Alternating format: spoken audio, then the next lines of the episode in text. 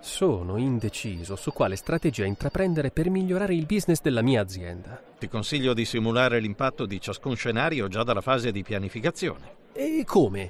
Affidandoti a San Marco Informatica, che ha sviluppato una soluzione basata su algoritmi predittivi e analytics potenziati per il controllo di gestione. Questo ti permetterà un rapido controllo fra i vari possibili scenari e ti faciliterà nella scelta. Scoprilo anche tu su sanmarcoinformatica.com.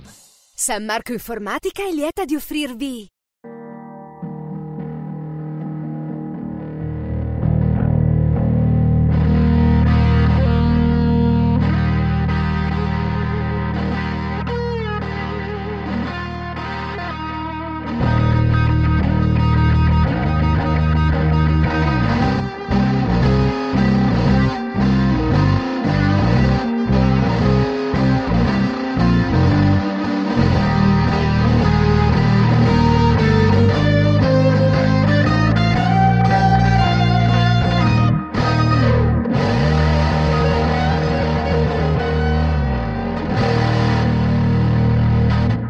Ed eccoci tornati qui a Don Chisciotte, la voce da Papero e di Oscar Giannino, con lui i, i suoi due compari eh, cervanteschi. E quindi, Carlo Alberto? Ronzinante, Carlo Alberto, insisto che qui si devono vedere gli zoccoli, si devono sentire. Eh? Cloppete, cloppete. E no, ma nel caso però di Renato, eh, Sancio Panza c'ha i cavalli lui in mezzo alle gambe. C'ha il cavallo, c'ha che lancia. No, io, ho, io ho l'asino in mezzo alle gambe. Tu hai l'asino, in effetti mi sembra una giusta parafrasi delle Harry Davidson che ti piacciono tanto tanto, però adesso si scandalizzerà tutta la community. Oscar, per una volta sono motoristicamente d'accordo con dei te. Dei cancelli di ferro che rendono ogni correzione della traiettoria improbabile, sono fatte solo per andare dritto. No, però non è vero. Adesso ovviamente questa Anzi, è... onore, a, onore a Milwaukee che sta facendo cose fantastiche sull'innovazione. Lo dice un, uno dell'elica di antica data. Mm. Per carità, anche se a dire la verità, io non, non lo so, quella elettrica, ma io proprio non, non, ho dei dubbi, ma comunque. Beh, ma lì, sai, adesso faranno l'annuncio di tutti i nuovi modelli, hanno cambiato l'amministratore delegato, faranno l'annuncio dei nuovi modelli 19, vediamo cosa esce.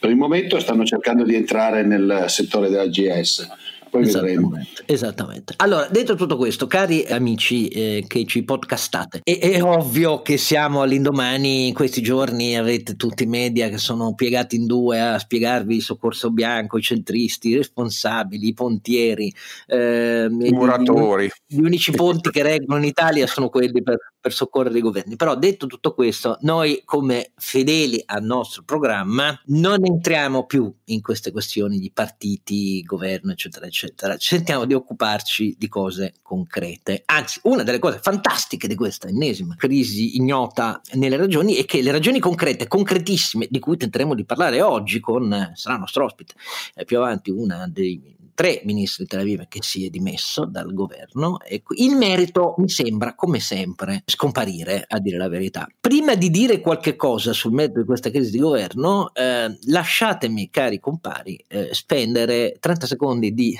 lode, sì, di lode ha la decisione che ha spinto il governo olandese guidato da Mark Rutte, che era il terzo governo di coalizione liberale che guidava, mm, quindi è un governo che dura anni quello di Rutte, Rutte sì, il durissimo intransigente sulle regole europee, che non è vero che il debito è un problema eh, e che tante volte nelle cronache italiane è diventato una specie di simbolo dei nemici del debito non problema dell'Italia, che si è dimesso collettivamente. Si è dimesso collettivamente l'intero governo perché a fronte di uno scandalo avvenuto, le cui radici avvengono anni fa, e che eh, in sintesi estrema ha visto il fisco olandese durissimamente chiedere a 26.000 genitori olandesi la restituzione del bonus figli che era stato legalmente attribuito loro, e restituzione si intende restituzione anche di 20, 30, 40 mila euro che hanno gettato famiglie che già eh, stavano male dal punto di vista dei redditi, altrimenti non ne avrebbero avuto diritto, sull'astrico, di fronte allo scandalo emerso che era chiaramente illegale il criterio dell'indagine fatta sulla precedente alla richiesta di retrocessione sui titoli di queste famiglie e in più anche viziata da un bias perché più della metà delle indagini erano concentrate su immigrati, di fronte a questo ha detto io mi assumo insieme a tutto il governo, non avendo io la responsabilità precipuo, ma insomma come capo del governo io dico andiamo tutti a casa. E lo fa due mesi prima delle urne che sono convocate per le elezioni politiche in Olanda, sì sì si vota anche in piena pandemia come vedete, il 17 di marzo lo fa mentre era in testa ai sondaggi e lo fa dicendo bene giudicate voi, perché noi non possiamo fare altro e aggiunge bisogna eh, difendere i cittadini dai tentativi dello Stato di agire fuori dalla legge. Beh, questa in materia fiscale, responsabilità collettiva, due mesi prima di un governo, uno dice viviamo sulla Luna. L'Olanda è un paese che non appartiene alla galassia a cui appartiene la Repubblica Italiana. Io mi limito a dire, eh, pensate quello che volete di Rutte, che di fronte a una cosa io mi inchino. Non so come la pensano Carlo Alberto. Fammi, fammi capire Oscar, quindi abbiamo l'ufficio del fisco che procede per fatti suoi indipendentemente dal governo, recupera i soldi pensando che questi avevano barato, diciamo così, e anche se non è direttamente responsabile il governo si dimette quindi questa è Marte. La questione che, che, chiariremo, eh, che si chiarirà nel tempo, è le responsabilità precise di chi aveva il Ministero delle Finanze. Eh, Rutte ha sempre detto: Io non, di- non, ero direttamente consapevole, ma devo pagare perché sono eh, alla guida del governo e l'intero governo deve pagare dimettendosi. Questa è stata e la questo è l'elemento, non è tanto la divisione dei compiti fra Agenzia delle Entrate e governo che da noi è invertita, semmai, cioè l'Agenzia delle Entrate fa le leggi e il governo poi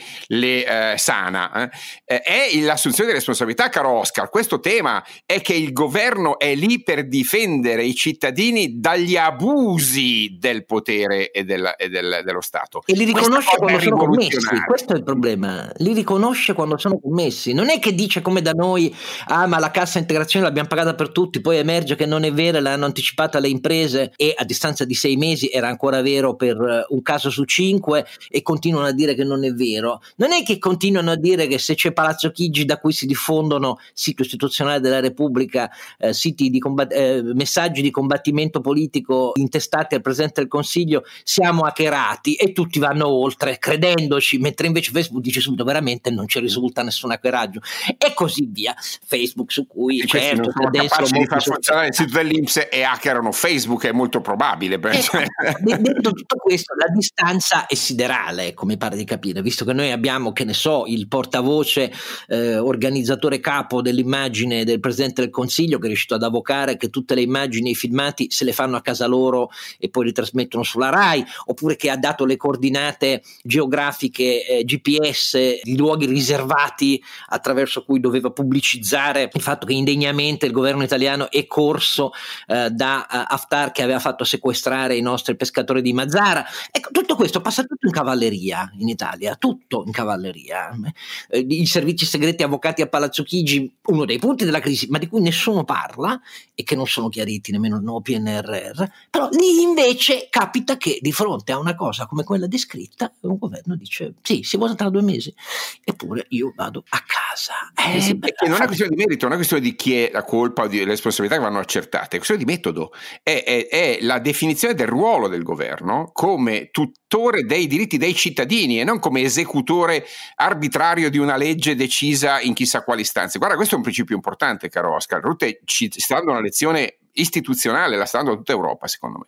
Detto tutto questo, invece, andiamo brevissimamente, facciamo qualche considerazione prima di passare al nostro ospite. Il PNRR, forse alcuni di voi hanno seguito quello che alcuni di noi hanno detto sui social. Per me eh, resta inaccettabile, malgrado la sua revisione un po' migliorata rispetto alla versione di novembre, perché innanzitutto non è scritto come un piano si scrive, nel senso che non ci sono gli obiettivi che ci si prefigge, non ci sono gli indicatori di performance alla scala temporale dei 5 anni, in assenza dei quali non è conforme a quello che chiede la Commissione europea. La Commissione europea ci può revocare i fondi se nel quinquennio poi l'attribuzione di spesa. No, probabilmente non, non ammette nemmeno il piano alla valutazione preliminare, per carenza dei requisiti fondamentali e preliminari, caro Oscar. Qui c'è tutto questo, siccome sono eh. oltre 200 miliardi a cui poi il governo ha ritenuto e i giornali ci sono cascati, mi dispiace dirlo, aggiungendo la programmazione ordinaria di bilancio ai fondi, qualcuno ha titolato il sole 24 ore, il, il, il recovery plan si potenzia di 144 miliardi. Beh, veramente la programmazione pluriennale appartiene al governo, non è detto che venga confermata dai governi successivi, non c'entra niente con uh, il piano che devi articolare e presentare alla Commissione europea per l'utilizzo del Next Generation EU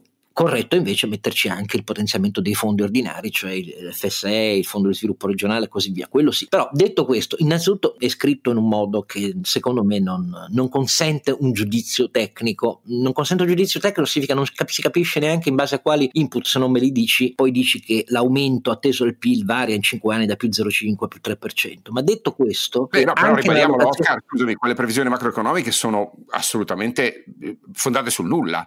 Non, non, c'è, non c'è, alcuna assunzione. Non sappiamo su cosa. Ecco, esatto, cioè io vedo, vedo un grafico che sale e mi dicono invece che il 2,5 facciamo il 3. Dico, ma perché? Con quali criteri? Con quali ma- matrici? Non abbiamo. Perché sì. Sì, perché sì, cioè, un atto di fede. Chiedono a- agli italiani e all'Europa di darci 200 miliardi su un atto di fede e un grafico senza dati. A me sembra che stiamo veramente prendendo in giro gli italiani. Detto tutto questo, noi eh, siccome ci sarà tempo, perché adesso il governo deve passato alla cosa parlamentare, vedremo come va, eh, chi va in soccorso, eccetera, eccetera. Però la cosa che aggiungo, o, dei capitoli del PNRR ne parleremo nelle prossime puntate. Oggi cominciamo con quello che riguarda l'integrazione sociale, che riguarda la famiglia, per esempio, perché ovviamente avremo ospite esattamente l'ex ministro ha detto a questo, uno dei tre Italia Viva che si è dimesso. Eh, ma capitolo per capitolo, da quello sul digitale che riguarda la pubblica amministrazione, l'istruzione e i privati, alle infrastrutture, all'integrazione sociale, eh, alla sanità, eh, vedrete che nelle prossime puntate tenteremo di approfondire. Dare giudizi in due minuti è una cosa che io odio, vista la complessità e la delicatezza per il futuro dell'Italia di questa occasione irripetibile,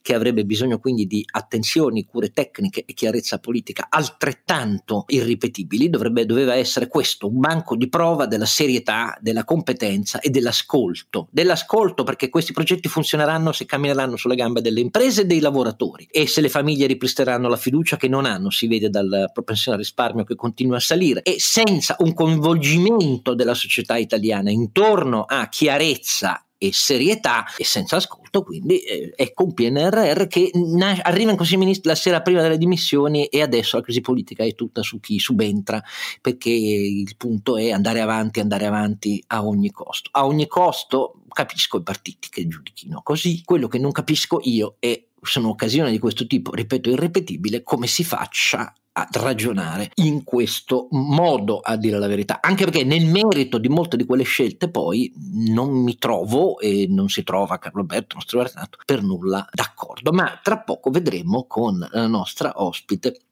Intanto quello che riguarda l'inclusione sociale e la famiglia, la famiglia di un paese a demografia che è, è a, a, picco da decenni e questa è una delle componenti fondamentali dell'asfissia che grava sulla crescita del PIL e della produttività del nostro paese e vi si collega non solo il blocco dell'ascensore sociale, quindi tutto il problema della formazione che è la scuola pubblica, ma è anche il long life learning che dovrebbe essere la base dell'occupabilità e anche gli interventi al sud eh, per i gap che si sono accumulati. Con tutto questo, gli anni ai nostri spalle abbiamo uno spiccinio, come si dice con una lingua italiana impropria, di bonus che a tempo che sono stati dati per sottogruppi eh, di famiglie italiane a fronte di una mancata volontà di rimettere mano a dedazioni, le detrazioni e deduzioni che esistono eh, nel nostro fisco e accumulando interventi centrali e locali in un piano che così diventa privo di obiettivi misurabili, secondo me.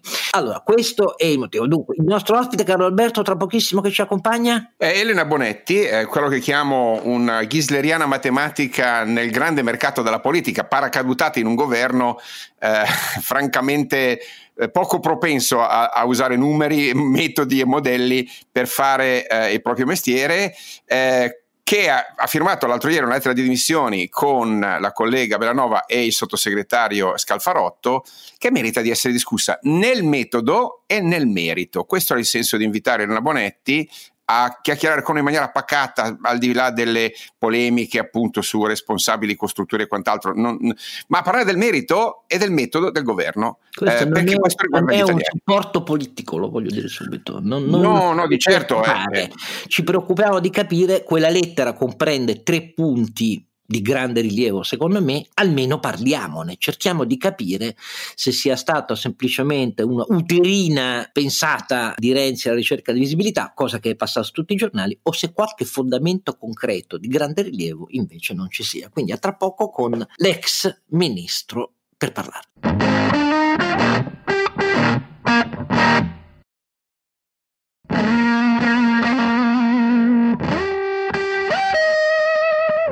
Eccoci qui tornati dopo l'introduzione, come vi abbiamo allertato e informato, cominciamo una riflessione sui capitoli, il merito dei capitoli su cui poi la crisi si è aperta, sullo sfondo ci sono le scelte del PNRR per l'utilizzo nel Next Generation EU e anche eh, della potenziata programmazione dei fondi ordinari europei per eh, il prossimo sessennio che comincia a propria volta nel 2021 e eh, come vi abbiamo detto e nostro ospite, io molto la eh, ringrazio eh, per questo, la professoressa Elena Bonetti. Grazie di essere con noi. Grazie, buongiorno, grazie a lei. Allora, la professoressa Elena Bonetti insegna analisi matematica eh, in Bicocca, eh, quindi di, di, numeri ci troviamo a casa nostra, per così dire, per una volta. È statale, l'Università è Statale. È statale, statale, statale, ha ragione. Elena è, un mate- Elena è una ghisleriana matematica paracadutata nel governo a Palazzo Chigi potete anche qui pensare, come dire, l'effetto shock ecco, eh, dal punto di vista culturale.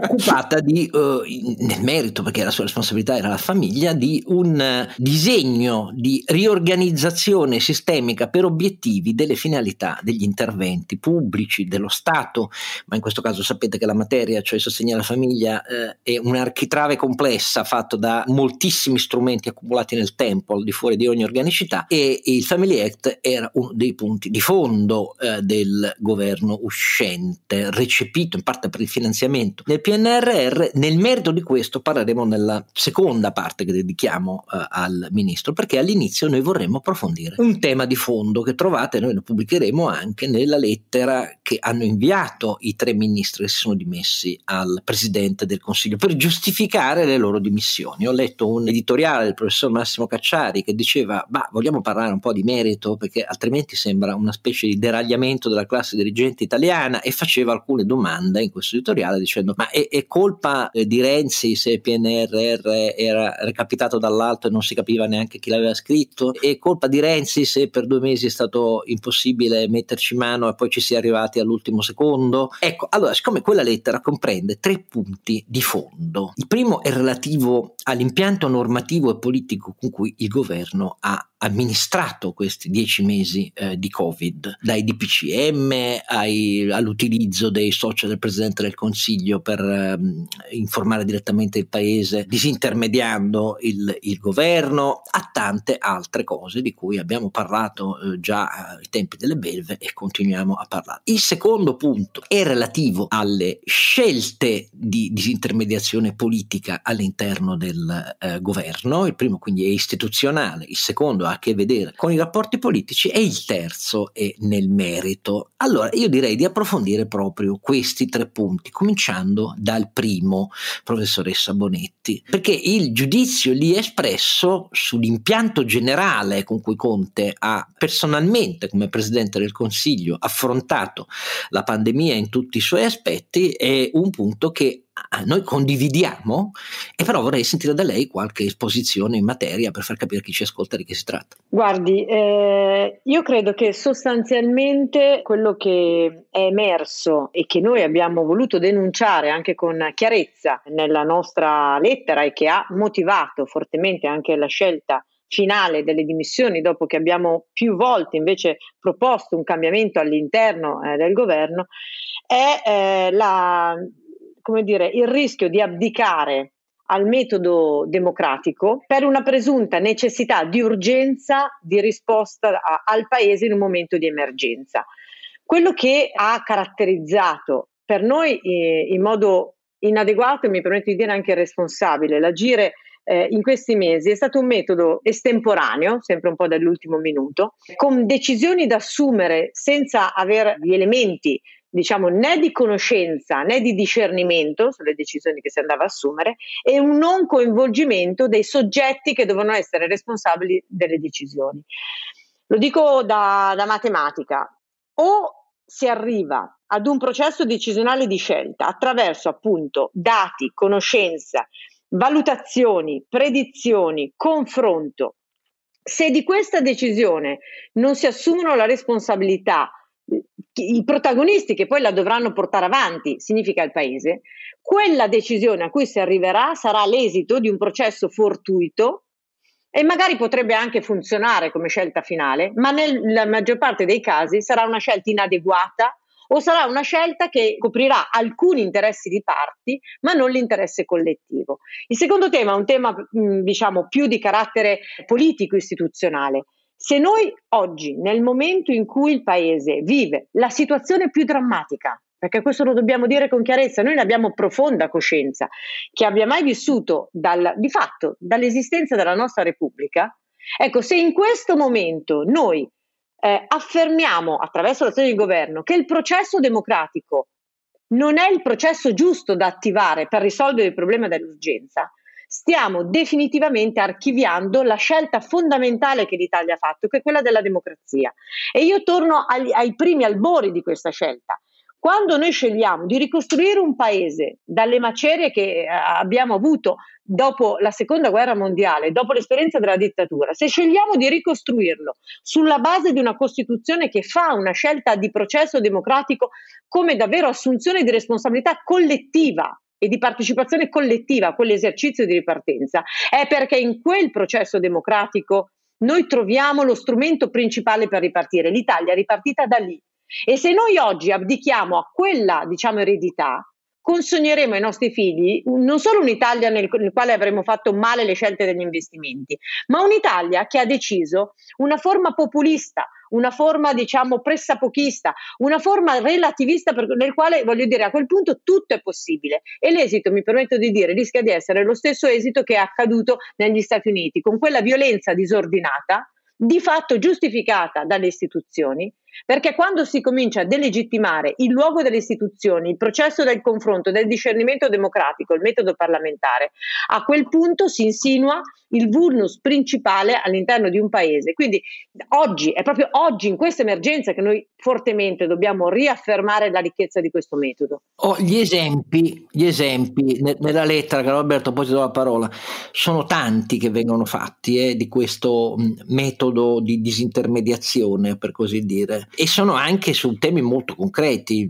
Uno di questi, per esempio, è ormai sei mesi fa, nel cosiddetto decreto semplificazioni, si parte dalla procedura del, di individuare non solo una nuova redizione delle opere da sbloccare, insomma, che da, da, dalla legge obiettiva oggi abbiamo visto tante volte, ma si decide il commissariamento di 50 di queste, la lista di 50 commissari e non è mai uscita malgrado innumerevoli pressioni, è rimasta incagliata a Palazzo Chigi e così via. Cioè si, si parla di temi concreti decisivi eh, per il rilancio del paese e poi si arriva anche al PNRR. Carlo Alberto. Volevo tornare sul tema del metodo perché quello che dice la professoressa Bonetti eh, per me è un elemento importante in momenti in cui la nazione ha bisogno di affidarsi alla scienza come pilastro per uscire da una situazione di crisi e ricordo che proprio in, questi, in queste ore Biden sta rimettendo la scienza al centro della sua scelta di governo nominando per la prima volta un ministro per la scienza e la tecnologia scegliendolo tra l'altro tra le eccellenze del, dei progetti del, del mappatura del genoma umano dicendo sostanzialmente che la mia amministrazione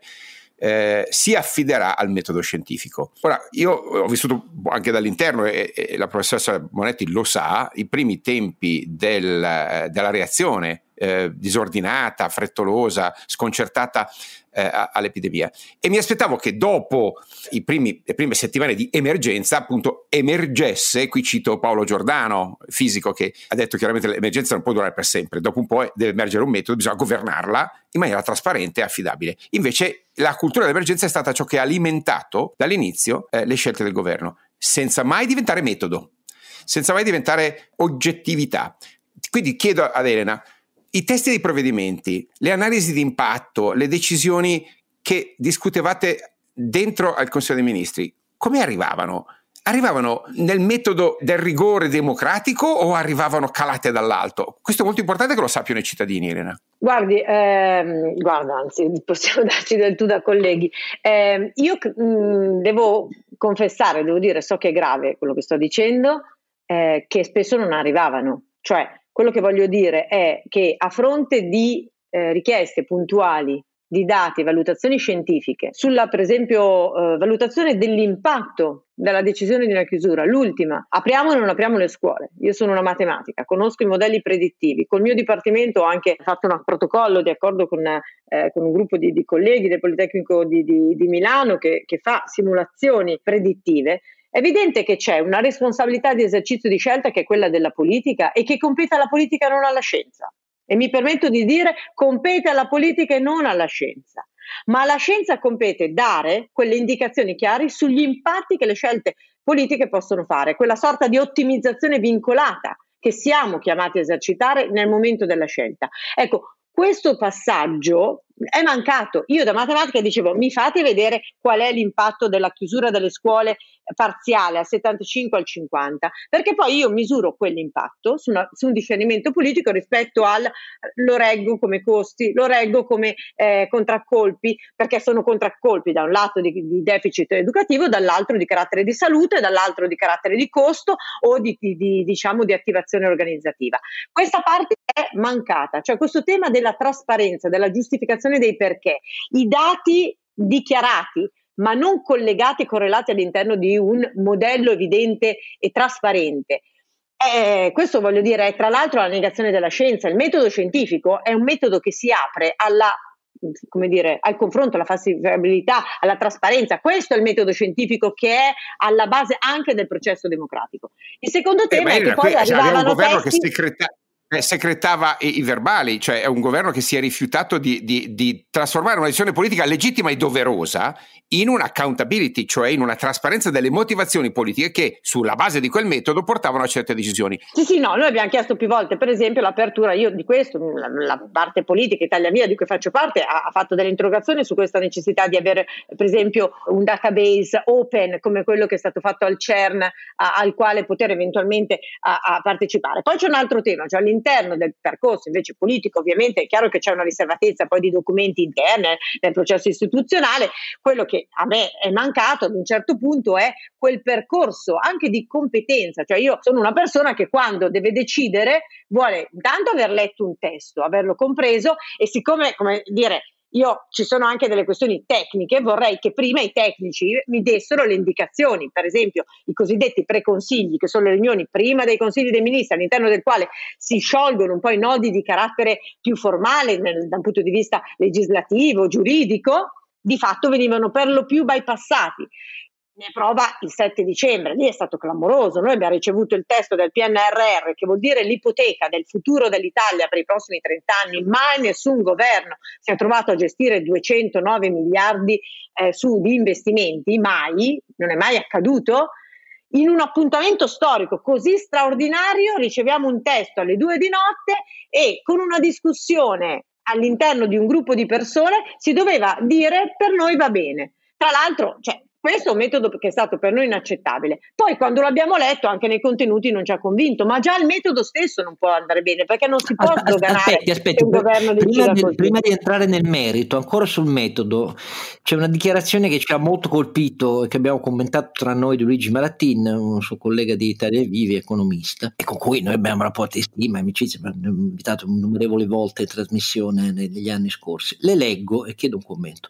Il recovery plan, cioè l'atto di programmazione economica economica più importante della storia della Repubblica Italiana, è stato lavorato per mesi in una stanza e ancora oggi si ignora che stanza fosse e chi esattamente fossero i partecipanti alla riunione degli estensori. Si è materializzato a dicembre, come stava dicendo la professoressa Bonetti, senza nessuna riunione preventiva di maggioranza per discuterlo, ma con l'ordine impartito a mezzo stampa di approvarlo così com'era e con un sistema di governance che rendeva possibile la nomina di privati, cittadini a cui affidare non solo poteri sostitutivi delle amministrazioni pubbliche, ma anche il potere di emanare ordini ordinanza in deroga a tutte le leggi della Repubblica. Mentre, diceva Martin, per predisporre il PNRR la Commissione europea ha definito dettagliate guidelines, le country specific recommendations, oltre a precise indicazioni sulla governance dell'implementazione. Ma queste cose chi le ha discusse e considerate nei lavori di preparazione del PNRR? Visto che poi si è arrivati a un'approvazione, professoressa, all'ultimo secondo, prima delle vostre dimissioni, le domande di Maratin sono sempre valide oppure no? Guardi, eh, il chi ha scritto eh, è un punto di domanda, nel senso che eh, nella prima versione iniziale, poi eh, c'è stata una nostra presa di posizione politica molto forte che ha aperto anche di fatto insomma, il periodo un po' di cri- crisi eh, all'interno del governo, perché noi eh, come, come, forza politica abbiamo detto noi non, non, ci stiamo, abbiamo posto il veto sul tema della governance, cioè abbiamo detto se si va avanti noi non votiamo e ci dimettiamo, quindi pri- il primo atto nostro è stato esattamente su questo. Nell'ultimo io versione. faccio notare, magari mi sbaglio e mi corregga, che anche nella versione approvata il tema della governance non c'è più e non si dice Non è- però una parola. Esatto, esatto, e infatti noi non abbiamo votato a favore ma ci siamo astenuti, esattamente, stavo arrivando esattamente a questo punto. Eh, nel testo finale, oltre a delle criticità ancora aperte, perché per- è nettamente migliorato nella parte eh, diciamo un po' della visione introduttiva ed è stato recepito anche eh, un, nostro, un nostro contributo.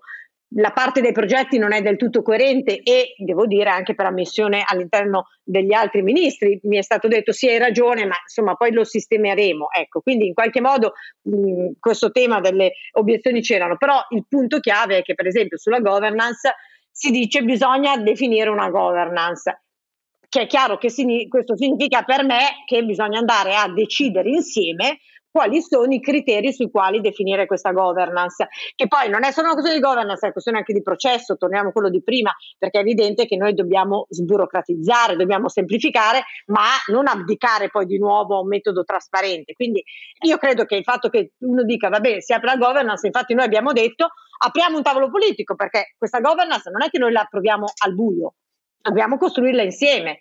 E torniamo sempre su questo tema. Voi per esempio non siete mai stati interpellati sulla scelta che c'era nella prima visio- versione di novembre del PNRR di destinare 88 miliardi allo swap di debito già esistente, cioè al finanziamento di progetti già esistenti non additivi, che nell'ultima versione è sceso a 65 miliardi, che pure è una cifra molto impegnativa rispetto al totale dei 209 miliardi, sono sempre progetti non additivi e quindi minor PIL potenziale aggiunto eh, come, come effetto, però di fatto chi l'aveva scelta questa cosa? Perché Gualtieri, sì, entro in un terreno scivoloso, cari ascoltatori, dal primo incontro, mi risulta, con le altre forze politiche, faceva notare che insomma il MEF c'entrava fino a un certo punto nelle scelte del PNRR, diceva no, non l'ho letto bene e poi è sembrato proprio che infatti anche fonti del MEF hanno detto che nella prima impostazione non c'erano.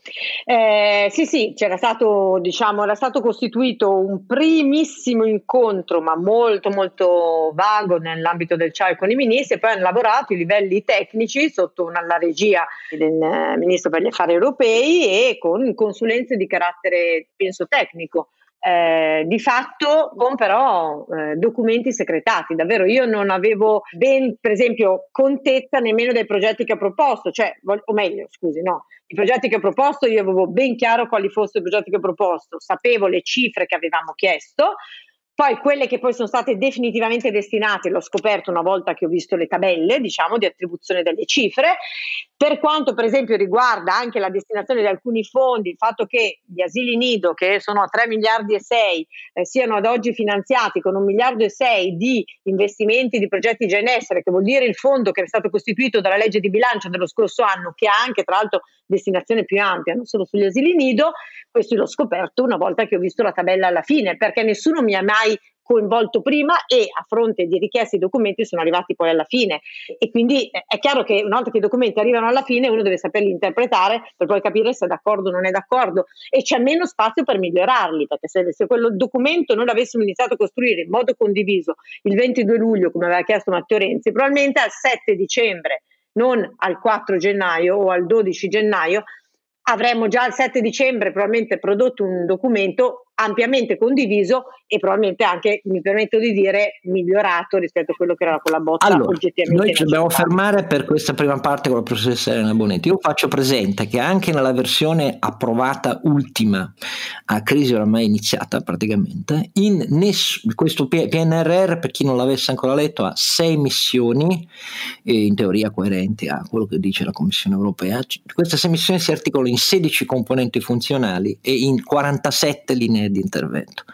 In nessuna, sottolineo, in nessuna di queste 47 linee di intervento che vengono poi dettagliate in eh, progetti sono previsti i KPIs, intermedi o finali, che ci si propone di raggiungere. Quelli intermedi servono per la valutazione dell'efficacia delle allocazioni eh, delle risorse richiesti esplicitamente dalla Commissione europea. Quindi dal punto di vista del metodo non prendiamoci in giro, malgrado la pressione sul governo, l'obiettivo di avere una pianificazione coerente non solo alle richieste della Commissione, ma quello che dovrebbe essere un qualunque progetto che ha queste finalità così ambiziose e questo ammontare di risorse per giustificare la loro allocazione rispetto ad alternative, manca. Caro Carlo Alberto, io la penso così.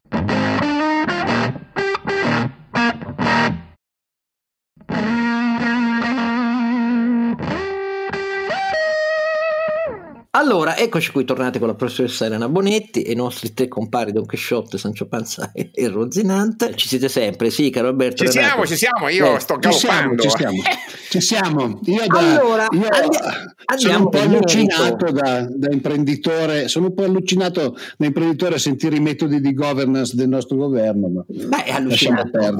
Del, del resto, però pare che non interessino molti, cioè questi punti non ci no, sono. No, infatti questo... Nell'analisi mm. delle, dei media pubblici pubblici sono totalmente irrilevanti, caro Carlo Alberto. Eh. Sì, sì. Eppure, eppure, la lettera di Elena, di, di, eh, di, del, del, ministro Velanova e del sottosegretario Scavo è chiarissima su questo. No, eh, una... Sarà chiarissima, però eh. tamqua non esset, come si dice per l'informazione italiana. Detto tutto questo, il professore Elena Bonetti è stata protagonista di un disegno Family Act che interviene su uno dei punti, dei colli di bottiglia eh, dell'asfissia della società e dell'economia italiana, perché il calo demografico evidente da decenni e il fatto che siamo lontani anni luce dal tasso di sostituzione per non continuare a perdere in prospettiva milioni e milioni di italiani è una delle componenti della bassa crescita del reddito, è una delle componenti eh, della bassissima produttività, è una delle componenti dei divari che si accrescono, che sono divari eh, di reddito, ehm, economici, geosociali, perché sono oramai catalogati da un'immensa letteratura eh, nella stratificazione dell'ampiezza delle divergenze territoriali economiche di reddito, di ascesa sociale, eccetera, eccetera, quindi significa anche poi bassa partecipazione al mercato del lavoro per le donne, per i giovani, basso capitale umano, altissimo tasso di abbandoni scolastici, eccetera, eccetera, eccetera. Il Family Act aveva ai miei occhi una caratteristica, mm, non entro nel dettaglio perché adesso lascio a Carlo Alberto e alla professoressa Bonetti, aveva una caratteristica, era una um, riforma che si poneva da subito il progetto di riordinare lo stratificato e conflusa um,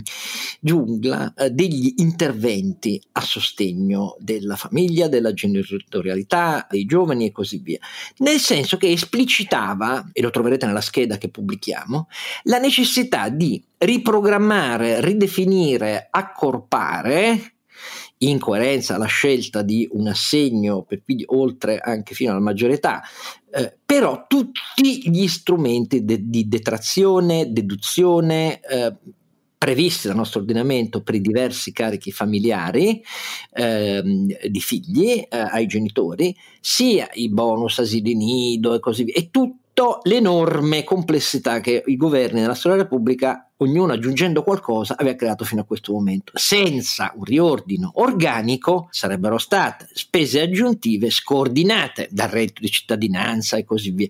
Questa per me era una scelta intelligente. Carlo Alberto, tu che dici? Dico che con un governo che si è qualificato nella storia come il più grande distributore di bonus regressivi, centinaia di miliardi, stiamo parlando della più grande come dire, pioggia di, eh, di bonus arbitrari regressivi d- della storia della Repubblica, il Family Act, eh, e non lo dico perché c'è Elena Bonetti, ma perché lo diciamo da anni, secondo me è l'unico atto di riforma che ha merito, detto bene, di ristrutturare quest- questa pletora di... Eh, Fai qualche di... esempio, perché dai monopattini alla carbobike al bidet a quello eh, dell'acqua frizzante al cashback, anche il cashback è regressivo. Anche eh. il cashback è regressivo, cioè, per regressivo intendiamo, lo spieghiamo agli ascoltatori, che distribuire la stessa somma ai ricchi e ai poveri ovviamente penalizza i poveri, perché eh, come dire, a, a risorse scarse stiamo dando a chi non ha bisogno e quindi diciamo relativamente togliendo a, a, a chi ha, ha, bisogno. È una scelta facile, una scelta immediata, una scelta eh, puntata sul,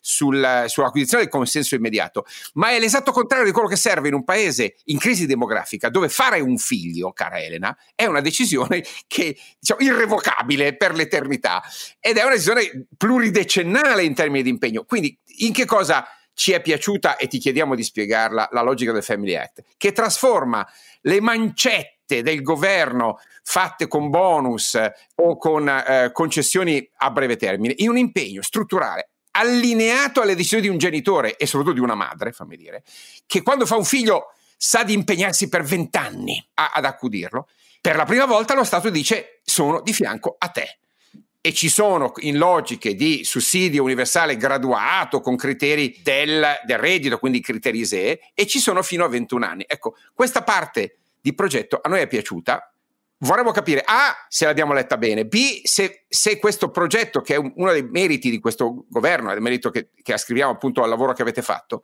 veramente andrà a buon fine e quali sono secondo te i futuri iter di implementazione del Family Act? È, è, è, esattamente la chiave questa che, che, che, stavi sottolineando della visione alla base del Family Act e che eh, distingue questa riforma da eh, uno strumento di legge semplicemente di politica sociale assistenziale. Io credo che eh, il passaggio chiave sia stato affrontare le politiche familiari come politiche di investimento socio-economico, mi permetto di dire, eh, e non come risposte a fragilità e quindi assistenza a copertura diciamo di ferite sociali o economiche aperte oggi nel nostro paese.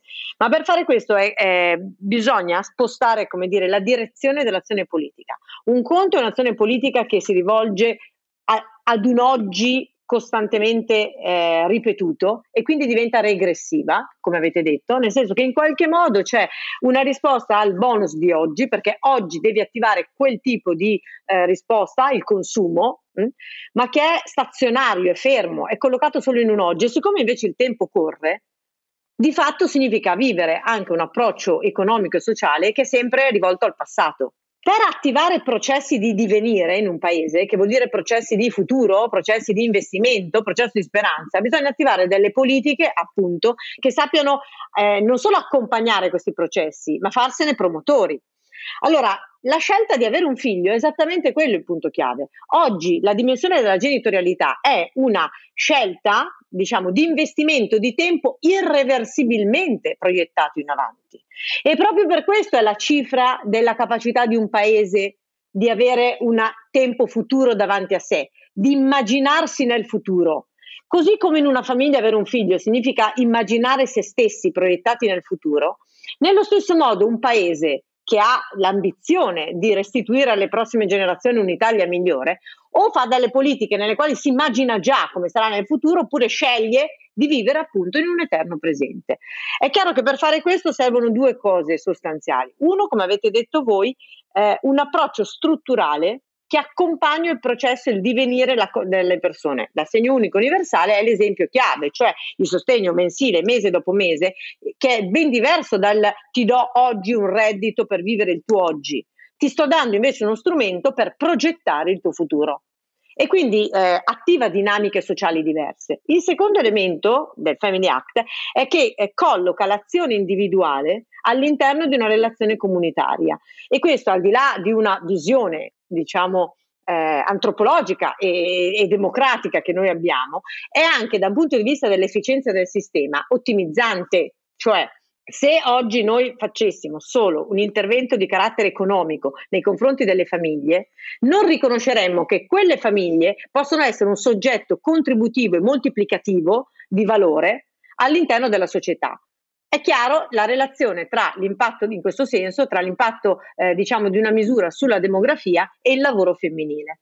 È, è sintomatico, il nostro paese agli ultimi posti in Europa per numero di nati per donna e per il numero di donne che sono nel mondo del lavoro. Se si guardano sconnessi questi due dati, da un lato abbiamo un paese che evidentemente si è condannato la, dire, a un calo demografico, banalmente è una legge diciamo, di, di, evoluzione della popolazione, si va all'estinzione, all'estinzione.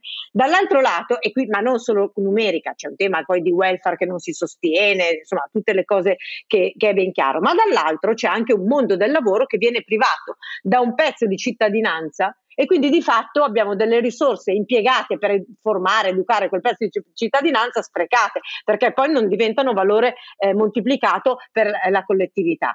In realtà il paradosso è che le, i due dati vanno insieme sia nel bene che nel male. La Francia ha i primi posti per lavoro femminile e per eh, esperienza, diciamo, per tasso di natalità. Questo cosa significa? Che le politiche di sostegno alla natalità, se sono scisse da politiche reali di investimento nella promozione del lavoro femminile, sono del tutto inefficaci efficienti, bisogna lavorare sui due sistemi aggregati e correlati. Ecco perché serve una visione di insieme complessa e multidimensionale che è quella che ha voluto dare il Family Act. E all'interno di questo è chiaro che servono poi delle strutture, delle infrastrutture sociali, delle regole sociali che abilitino questo tipo di scelte personali che hanno poi un effetto collettivo. E quindi non si può prescindere dal fatto che bisogna riorganizzare le regole del lavoro, che bisogna riformare i congedi, che bisogna fare in modo che l'esperienza della maternità non sia un costo per un'impresa, né per la donna ma neanche per l'impresa.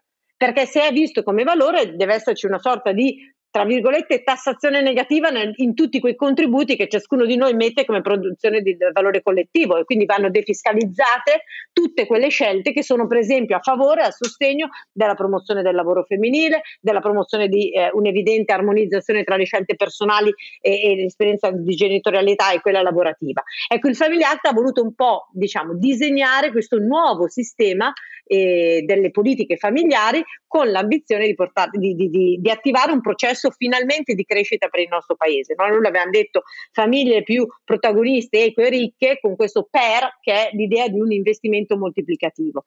Cosa accadrà del Family Act? Guardate, non, non sta a me a questo punto dirlo, è nelle mani del Parlamento. Io credo che però abbia così inciso nella coscienza collettiva e anche democratica, nel segno che l'assegno unico universale è stato approvato il 21 luglio, nel momento in cui c'erano le opposizioni che erano veramente in un momento di, di contrasto forte col governo, sono riuscita a ottenere comunque un tabellone tutto verde. Un tabellone tutto verde è stato un segno importante per il paese, quindi una responsabilità alla quale io credo che non si, non si verrà meno. E ovviamente, vabbè, per quello che potrò fare attraverso la mia forza politica lo porteremo avanti, ma davvero io credo che il tema sia che davvero il, il paese intero ne siete prova anche voi nella vostra valutazione, riconosce che questa oggi è una scelta necessaria e non più rimandabile. Oscar, vogliamo dare una sintesi però dei principi fondamentali, perché magari la gente non lo conosce. Il principio fondamentale è universale, cioè è per tutti, eh, ovviamente con criteri di progressività, quindi eh, chi è più povero, chi è più, eh, più bisognoso, di più e, e, a meno agli altri, ma tutti per il principio dell'inclusione e dell'investimento. Eh, l'altro punto che mi sta molto a cuore è che parte dal settimo mese di gravidanza e arriva al ventunesimo anno, cioè è la misura a più lungo termine che, che, che, questo paese ha mai preso, insomma, neanche costruire un'autostrada a un impegno. Sì, poi in effetti poi dura 25 anni, però l'impegno ex ante è che il paese promette a una madre e a un padre di stare al suo fianco per 20 anni. L'altro è il valore sociale riconosciuto alle attività educative e di apprendimento, anche quelle non formalizzate, anche quelle dire, non scolastiche. E su questo, Elena, io ho bisogno di, di spiegarlo perché veniamo dal bonus certo. diciottenni che insomma forse è stata dal mio punto di vista un errore, ma insomma un tentativo di andare in quella direzione, ma in maniera non organica, mentre qui il lavoro di includere le attività educative non formali nei processi di apprendimento mi sembra molto più lucido, Elena, e ci tenevo che lo spiegassi. Eh, sì, l'idea di fondo è che eh, l'investimento che una famiglia fa nell'educare i propri figli, insomma le nuove generazioni, è un investimento fatto a nome della collettività, perché la costruzione della cittadinanza è poi, come dire, potenzialmente non solo un diritto della persona che è educata, ma è anche una responsabilità che abbiamo nei confronti della società nella quale poi questo cittadino, questa cittadina eserciterà no, il proprio ruolo. Ed è chiaro quindi che queste spese vanno sostenute dalla collettività e quindi in qualche modo riconosciamo che quella esperienza educativa che la famiglia sostiene è un valore per tutti. Perché ho voluto inserire anche l'elemento dell'educazione non formale, perché l'educazione complessiva di una persona è fatta certamente dal processo di istruzione scolastico nell'ambito della cosiddetta educazione formale e l'educazione tra i banchi di scuola, quella scolastica. Ma accanto a questo, quanto è importante invece un'esperienza più ampia di eh, formazione di carattere culturale, eh, c'è molta la ricchezza dell'associazionismo, il mondo dello sport, il tema della musica, del teatro, sono tutte quelle esperienze di costruzione di umanità che entrano nel processo educativo e la mia ambizione sarebbe stata quella di eh, poter fare attraverso questo strumento del Family Act anche un terreno sul quale costruire una progettualità organica che integrasse l'esperienza scolastica con questi percorsi di educazione non formale. Nell'ambito dell'anno del mio ministero, io questo l'ho molto promosso, ho investito 199 milioni di euro per sostenere solo nel 2020 per sostenere progetti di educazione non formale a livello territoriale. Dalle esperienze estive che hanno, dopo la chiusura delle scuole, sono stati il luogo della, diciamo, finalmente della riabilitazione a contesti comunitari per i bambini e i ragazzi, a progetti innovativi di educazione tra pari, eh, ca- campus nell'ambito delle STEM, progetti di contrasto alla povertà educativa soprattutto nelle aree degradate del paese. E sono poi dei progetti che coinvolgono non solo il mondo scolastico, ma tutto il mondo, ma parliamo dalle imprese, dalle aziende che hanno organizzato l'esperienza per le STEM, per le ragazze, al mondo del terzo settore che si è fatto carico diciamo, di queste occasioni eh, di promozione culturale. Mi sarebbe piaciuto, eh, ahimè non l'ho fatto, però è un progetto che avevo in cuore, in questa direzione un coinvolgimento per esempio di tutto il mondo dei beni culturali, dei musei, per riabilitare ad un apprendimento esperienziale i ragazzi che sono stati chiusi eh, in casa ed è solo con la didattica a distanza nel virtuale. Questo era il primo progetto che avevo ormai insomma, in cuore di mettere in campo per il nuovo anno e che penso insomma, andava esattamente nella direzione che ci siamo, che ci siamo detti.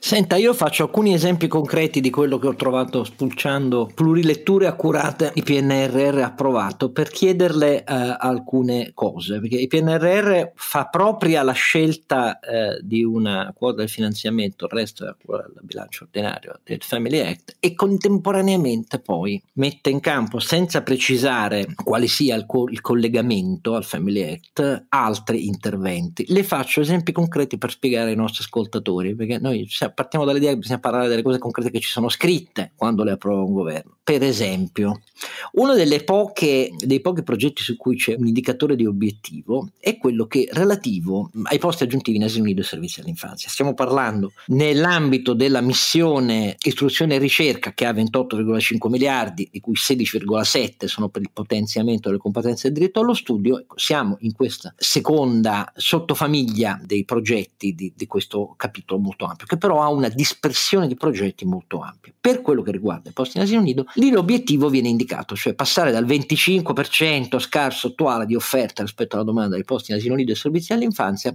all'80% nel quinquennio e per questo sono indicati 3,6 miliardi che si aggiungono su questo alla eh, parte già prevista nel Family Act.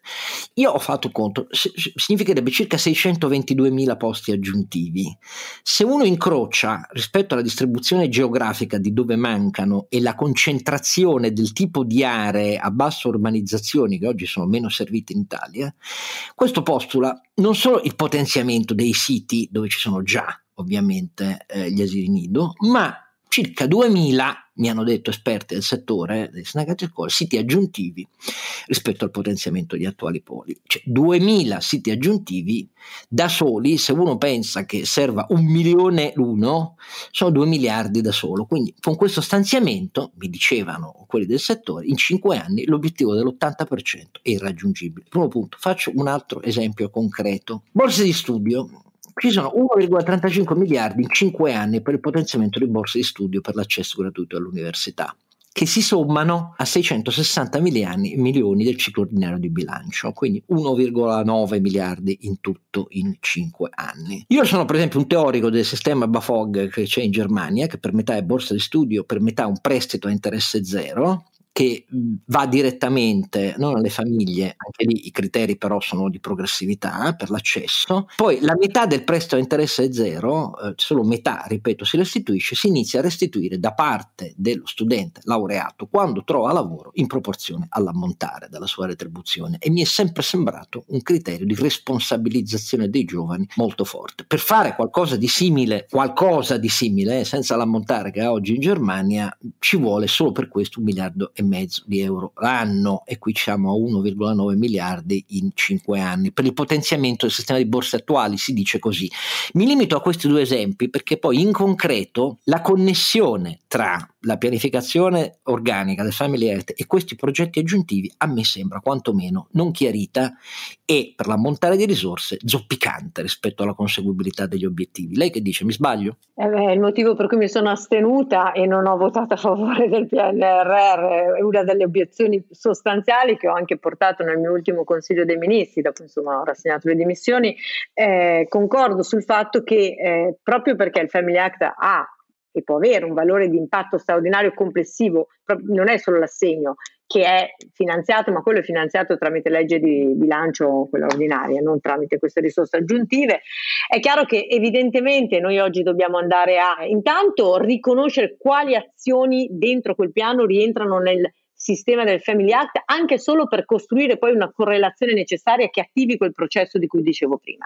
E poi sono d'accordo che ci sono dei temi diciamo un po' sospesi, per esempio quei 3,6 miliardi che sono nella missione ma sono stati, il progetto nasce diciamo proprio anche dal, dal mio ministero, usano un miliardo e sei e questo però io non l'ho mai deciso, non so chi l'abbia deciso, usano un miliardo e sei di progetti in essere che sono stati finanziati con la legge di bilancio 2020, un fondo ad oggi esistente eh, al Ministero dell'Interno, i cui primi 700 milioni sono già stati ripartiti ed era un fondo però che aveva finalità più ampia, cioè asili nido da costruire oppure riqualificazione delle scuole di infanzia, perché è una valutazione che fanno anche gli esperti, insomma, sui documenti che abbiamo valutato anche per il conteggio dei costi di cui stava dicendo.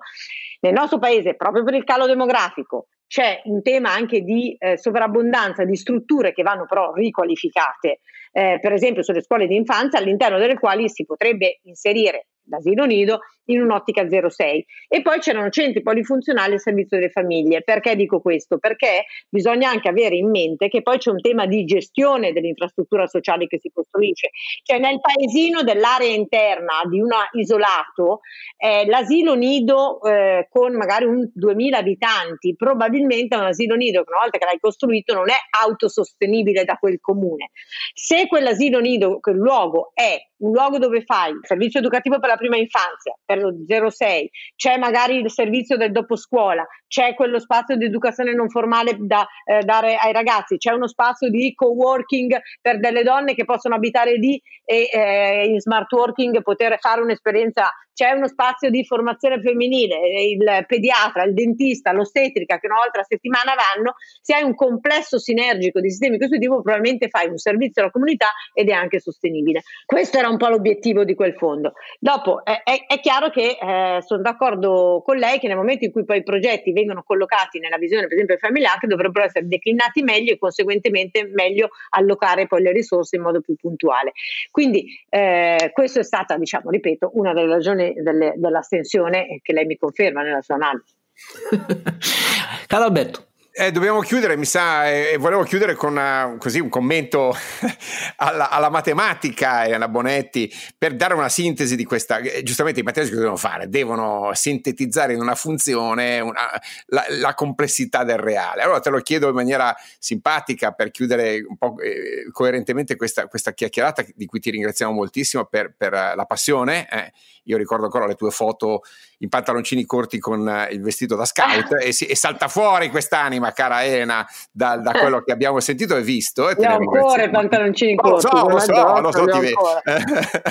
um, e, e, ti chiedo un giudizio fisico-matematico su questo governo Conte 2. Ma che cos'è? Se dovessi rappresentarlo come un concetto ai tuoi studenti, cos'è una disequazione? È, è, è un numero complesso, però, come dire, chi sono i numeri immaginari ce lo devi spiegare che non l'abbiamo capito. Oppure il gatto di Schrödinger, che è un po' vivo, un po' morto. Facci capire che, come, in chiusura, che, che, che, matemat- che concetto matematico è Conte?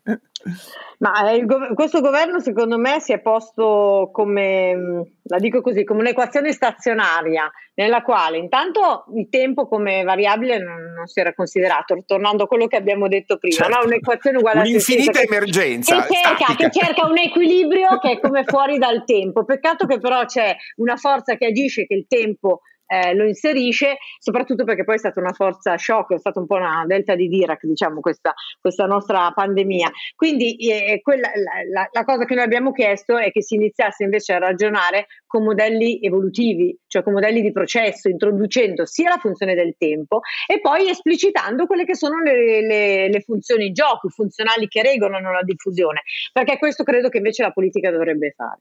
Renato, tu che dici da imprenditore? Li, li fai anche tu i piani della pandemia senza la funzione del tempo. Pensa cosa sarebbero i tuoi piani. Eh? no, beh, i piani senza la funzione del tempo mi sembrano adeguati, nel senso che viviamo, cioè, beh, ma scusate, adesso io poi oggi eh, sono stato un po' zitto perché giustamente eh, siete più bravi di me su queste cose qua, però eh, dobbiamo guardare una cosa, cioè la cosa è questa, allora noi facciamo dei piani senza il tempo e questo si vede, ne abbiamo già parlato diverse volte nel nostro podcast, perché eh, noi ragioniamo sempre in ottica di emergenza, cioè ragioniamo con cosa succede oggi, cosa facciamo domani. Lo vediamo anche su questo ballo dei numeri eh, del, della terapia intensiva, eccetera. Cioè, prima eh, la professoressa parlava del database che avevano chiesto, noi lo chiediamo a, a gran voce da, da tempo, soprattutto Carlo Alberto, altri nostri amici non dimentichiamoci che uno dei dati che sarebbe fondamentale sarebbe quando certi dati sono stati rilevati. Noi abbiamo il sabato e la domenica che vanno in alto e in basso, poi abbiamo dei, degli andamenti che non si capisce quando sono stati fatti i tamponi, in che posto, eccetera, eccetera. E poi il risultato è che tu ti trovi al sabato che non sai cosa farai la domenica, quindi noi ci troviamo oggi che probabilmente domani eh, diventa zona rossa, e, però non si capisce se. Vedrai, vedrai che nel, in una delle prossime puntate invece parlerai molto di più, perché una delle componenti del capitale umano, oltre a quello che riguarda i giovani, in complesso riguarda tutti gli italiani, eh, compresi gli over 50 anni, perché il long life learning è un'altra scelta del PNRR che non ci convince, perché se non si parte di un'attivazione insieme della riforma degli ammortizzatori sociali, superando le CIG e una NASPI rivista che ha al centro la rioccupabilità, due eh, delle politiche attive del lavoro, prendendo atto del fallimento della loro inclusione nel reddito di cittadinanza e mettendo sullo stesso piano le APL private e i centri pubblici dell'impiego, perché le APL private ne sanno molto di più delle domande alle imprese e sono in grado di fare riformazione. E tre, collegando a questo istituti da potenziare eh, del mercato del lavoro come il contratto di eh, espansione, per dirne una, e alternanza scuola-lavoro fin dai cicli più bassi dell'istruzione. Senza di questo eh, non c'è il long life learning e riguarda anche i disoccupati over cinquantenni e quindi non sì, sì. aumenta il tasso di occupazione. No, Vedrai poi, se, sì, poi se potevo chiudere, fare una chiosa, eh, posso dire che voglio ringraziare la professoressa Bonetti per il lavoro che ha fatto, perché detto da imprenditore ti dico che eh, vedere le donne che devono scegliere fra il eh, lavorare e fare un figlio è una cosa straziante, cioè una cosa che io non ho mai accettato. Io credo che le donne debbano essere in grado di decidere quella che è la loro vita senza avere poi dei problemi sul lavoro perché devono fare un figlio. Anche perché se non facciamo figli non dimentichiamoci che le imprese di domani, per poco o tanto lavoro che ci sarà, non avranno le, le persone da occupare. Ecco, eh, allora, grazie al professor Bonetti, grazie al mio Sancio Panza Rodinante, grazie a tutti voi che siete stati in ascolto, grazie molto.